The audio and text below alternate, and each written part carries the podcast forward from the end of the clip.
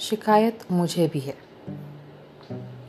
मगर मेरी शिकायत यह नहीं है कि वैज्ञानिक को देश में ही नौकरी और अनुसंधान की सुविधा क्यों नहीं मिली? क्यों उसे दूसरे देश में अनुसंधान करके विदेशी की हैसियत से नोबेल पुरस्कार मिला? क्यों नहीं यह गौरव इसी देश को मिला? डॉक्टर खुराना के मामले को लेकर ये शिकायतें कुछ लोग सोच रहे हैं। मगर मुझे शिकायत नहीं। विदेशों से हम गेहूँ, चावल वगैरह मंगाकर खाते हैं। मगर उसके दाम चुकाने की हैसियत है नहीं। उसके चुकाने में अगर प्रतिभाएँ दे देते हैं तो क्या बुरा है? तुमने गेहूँ दिया? लो, चार वैज्ञानिक ले जाओ। मुझमें कोई खास प्रतिभा नहीं है। मगर मेरे बदले में अगर एक किलो गेहूँ भी मिलता हो तो मैं बिकने को तैयार हूँ। प्रतिभा को यहीं रखकर क्या करेंगे? वह खाने के काम भी तो नहीं आती। मगर लोग हैं कि चिल्ला रहे हैं। नौ, नौकरशाही जीनियस यानी महान प्रतिभा को पनपने नहीं देती। यह शिकायत बेबुनियाद है। अरे मैंने बड़े बाबू से पूछ लिया है। उन्होंने कहा वैज्ञानिक के पास एम्प्लॉयमेंट एक्सचेंज का कार्ड था। मैंने कहा, बहुत करके नहीं था। बड़े बाबू बोले तो फिर नौकरी कैसे मिलती? कार्ड लेकर आता तो मैं ही कहीं चिपका देता। थूक लगाकर बड़े बाबू टिकट चिपकाते हैं तो थोड़ा थूक ज़्यादा लगाकर प्रतिभा को भी चिपका देते। मगर कार्ड चाहिए, और प्रतिभा पर थोड़ी गोंद तो होनी चाहिए। किसी को चिपकाने के लिए कोई पास से गोंद थोड़े ही खर्च करेगा। लोग क्या मिलते नहीं हैं? ऐसे ऐसे मिलते हैं जिनके शरीर से गोंद के झरने बहते रहते हैं। कार्ड तो मैं ही सौ पचास लिखवाकर किसी रोज़गार दफ्तर से दिलवा देता। इसमें सदाचार वगैरह की बात करना व्यर्थ है।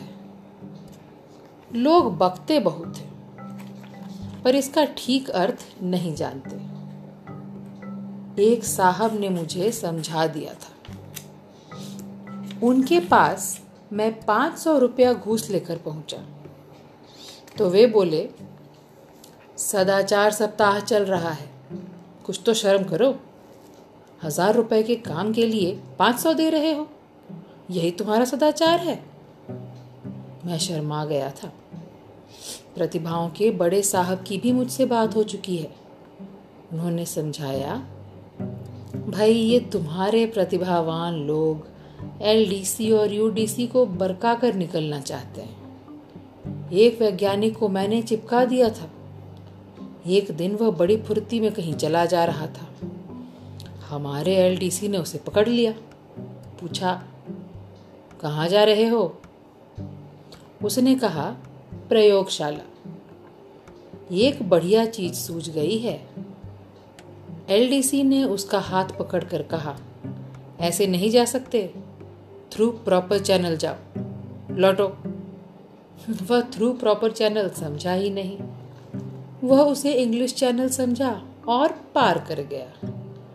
सुना है, इंग्लिश चैनल अपनी प्रॉपर चैनल से कम चौड़ी है। सैकड़ों सालों की मेहनत से हमारी यह प्रॉपर चैनल बनी है। तुम्हारी ये प्रतिभाएँ उसे तोड़ना चाहती हैं। राष्ट्रीय संपत्ति का ऐसा नुकसान कौन बर्दाश्त करेगा? मैंने एक मंत्री जी से भी इस मामले में बात करके देखी है। उन्होंने कहा, हमने तो जी छठवीं कक्षा की किताब में पढ़ा था कि न्यूटन ने सेब गिरते देखकर ही कोई चीज़ खोज कर ली थी। और वाट नाम के लड़के ने जी उबलती केतली से ही खोज कर ली थी। और कौन था जी? हाँ आर्किमिडीज। उसने तो नहाते नहाते खोज कर ली थी। पर आज के इन वैज्ञानिकों को तो बड़ा ताम झाम चाहिए। मैं कहता हूँ जी, इतने आम गिरते हैं, पर उन्हें देखकर कोई खोज क्यों नहीं करता? वैज्ञानिक रोज नहाता है, पर खोज नहीं करता। हमने तो जी छठवीं की किताब में पढ़ा था। मैंने कौम के रहनुमा से भी बात कर ली है। उसने कहा, यह देश पछतावे पर जी रहा है। यह पछतावा खाता है। पछतावा इसका स्टेपल फ़ूड मुख्य खाद्य है। अगर पछतावे में कमी पड़ जाएगी तो देश मर जाएगा। पछतावों की नई नई फ़सल ज़रूरी है देश के ज़िंदा रहने के लिए। अगर प्रतिभाओं की कद्र होने लगे तो पछतावा कम हो जाएगा। और देश भूखा मर जाएगा। इसलिए जो हुआ, देश के स्वास्थ्य के लिए अच्छा हुआ। सबसे मैंने पूछ लिया है, मेरी शिकायत यह नहीं है कि अपनी प्रतिभाओं की कद्र यहाँ क्यों नहीं होती। मेरी शिकायत है कि इंडियन पेनल कोड, यानी भारतीय दंड संहिता को साहित्य का नोबल पुरस्कार क्यों नहीं मिला अभी तक? भारतीय दंड संहिता अपना महान महाकाव्य है। वह एकमात्र क्लासिक है। वह काव्य है और धर्म ग्रंथ भी। सारा जातीय जीवन इसी ग्रंथ से संचालित हो रहा है। इसी की प्रेरणा से हम राष्ट्रीय जीवन की सिर्फ़ एक ही साधना कर रहे हैं। उसे लॉ एंड ऑर्डर यानी कानून और व्यवस्था कहते हैं। सारी प्रतिभा हमने कानून और व्यवस्था की साधना में लगा दी। फिर भी भारतीय दंड संहिता को अभी तक नोबल पुरस्कार नहीं मिला, यह मेरी शिकायत है। भारतीय दंड संहिता अगर महाकाव्य है तो जब तब रचे जाने वाले अध्यादेश ललित गीत है। इनका संग्रह अगर नव गीतांजलि के नाम से छप जाए तो पश्चिम में मनीषी गीतांजलि के धोखे में इसे नोबल पुरस्कार दे देंगे। वे समझेंगे, रविंद्रनाथ अपनी प्रतिभा के शिखर काल में अध्यादेश लिखा करते थे। सच्चे कवि की पहचान यही है कि वह अध्यादेश लिख सकता है या नहीं। मेरी शिकायत यह भी है कि जिसने सबसे पहले पुलिस की लाठी के दोनों सिरों पर लोहे के गुट्टे लगाए उसे भौतिक शास्त्र का नोबल पुरस्कार क्यों नहीं मिला? उस दिन अखबारों में पढ़ा कि देश अश्रु गैस में आत्मनिर्भर हो गया। तो समझ गया कि रिनासा हो गया। यह तो पिछले 20 सालों से इस देश में हर चीज़ अश्रु गैस में बदलती जा रही है। यह अजब रासायनिक क्रिया चल रही है। दुनिया के वैज्ञानिक शोध करें कि देश में गेहूँ और शक्कर अश्रु गैस में कैसे बदल जाते हैं। महँगाई काला बाजारी सूखा और बाढ़ भी अश्रु गैस में बदल जाते हैं। मुझे तो लगता है पूरा देश ही अश्रु गैस का एक कारखाना है। दुनिया भर को हम सप्लाई कर सकते हैं। फिर भी अश्रु गैस कम पड़ती थी तो दूसरे देशों से मंगाते थे। ऐसे देश भी हैं जिनकी अश्रु गैस में यह खूबी है कि उससे दूसरे लोगों के आँसू ही निकलते हैं। हम ऐसी बहुत सी गैस बाहर से मंगाते थे। खिलाने का इंतज़ाम चाहे हो न हो, पर रुलाने का इंतज़ाम तो सरकारों को पूरा रखना ही पड़ता है। विदेशी गैस से आँसू आते थे तो राष्ट्र को शर्म आती थी।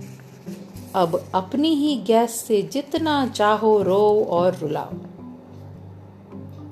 मेरी यह भी शिकायत है कि जिसने अश्रु गैस में देश को आत्मनिर्भर बना दिया, उसे शांति का नोबल पुरस्कार क्यों नहीं मिला? पुलिस मंत्री महाकवि है। मेघदूत लिखता है। लिखता है, आषाढ़स्य प्रथम दिवसे। आषाढ़ के प्रथम दिन जब आकाश में श्याम मेघ छाए थे, सुहावना मौसम देख यक्ष ने गोली चलाने का हुक्म दे दिया। थोड़ी देर में आकाश ने मनुष्य के रक्त से धरती की मांग भर दी। यह देख यक्ष को प्रिया की याद सताने लगी। उसने मेघ के द्वारा प्रिया को संदेश भेजा। हे मेघ, तू उड़कर उत्तर में मेरी प्रिया के पास जा। जब तू तीर्थराज प्रयाग पहुंचेगा, तब वहाँ विश्वविद्यालय में पुलिस अश्रु गैस छोड़ रही होगी। तू वहाँ बरसना मत। पानी से गैस का असर खत्म हो जाएगा। अगर बरसा तो सख्त कार्यवाही की जाएगी। जब तू कानपुर पहुंचेगा, तब वहाँ लाठी चार्ज हो रहा होगा। तू वहाँ भी मत बरसना। पानी गिरने से भीड़ तितर बितर हो जाएगी और पुलिस को सिर फोड़ने का सुख नहीं मिलेगा। जब आगरा पहुंचेगा, तब मूसलाधार बरसना, जिससे सड़क पर का खून धुल जाए, जहाँ जाँच कमीशन आने वाला है। जब तू सुंदर इंद्रप्रस्थ पर पहुंचेगा, तब वहाँ गोली चल रही होगी। तू नीचे मत उड़ना, गोली लग जाएगी। हे मेघ, उड़ता हुआ तू मेरी प्रिया के पास पहुंचकर कहना। प्रिय, यह मेरी तरफ़ से कहना, अपनी तरफ़ से नहीं, वरना साले दस साल जेल में सड़ा दूँगा। कहना, यक्ष ने संदेश कहलाया है कि इधर लॉ एंड ऑर्डर की हालत अभी अच्छी नहीं है, इसलिए कुछ दिन और कंट्रोल रूम में रहूँगा। मेरी शिकायत है कि इस काव्य पर साहित्य का नोबल पुरस्कार क्यों नहीं मिलता?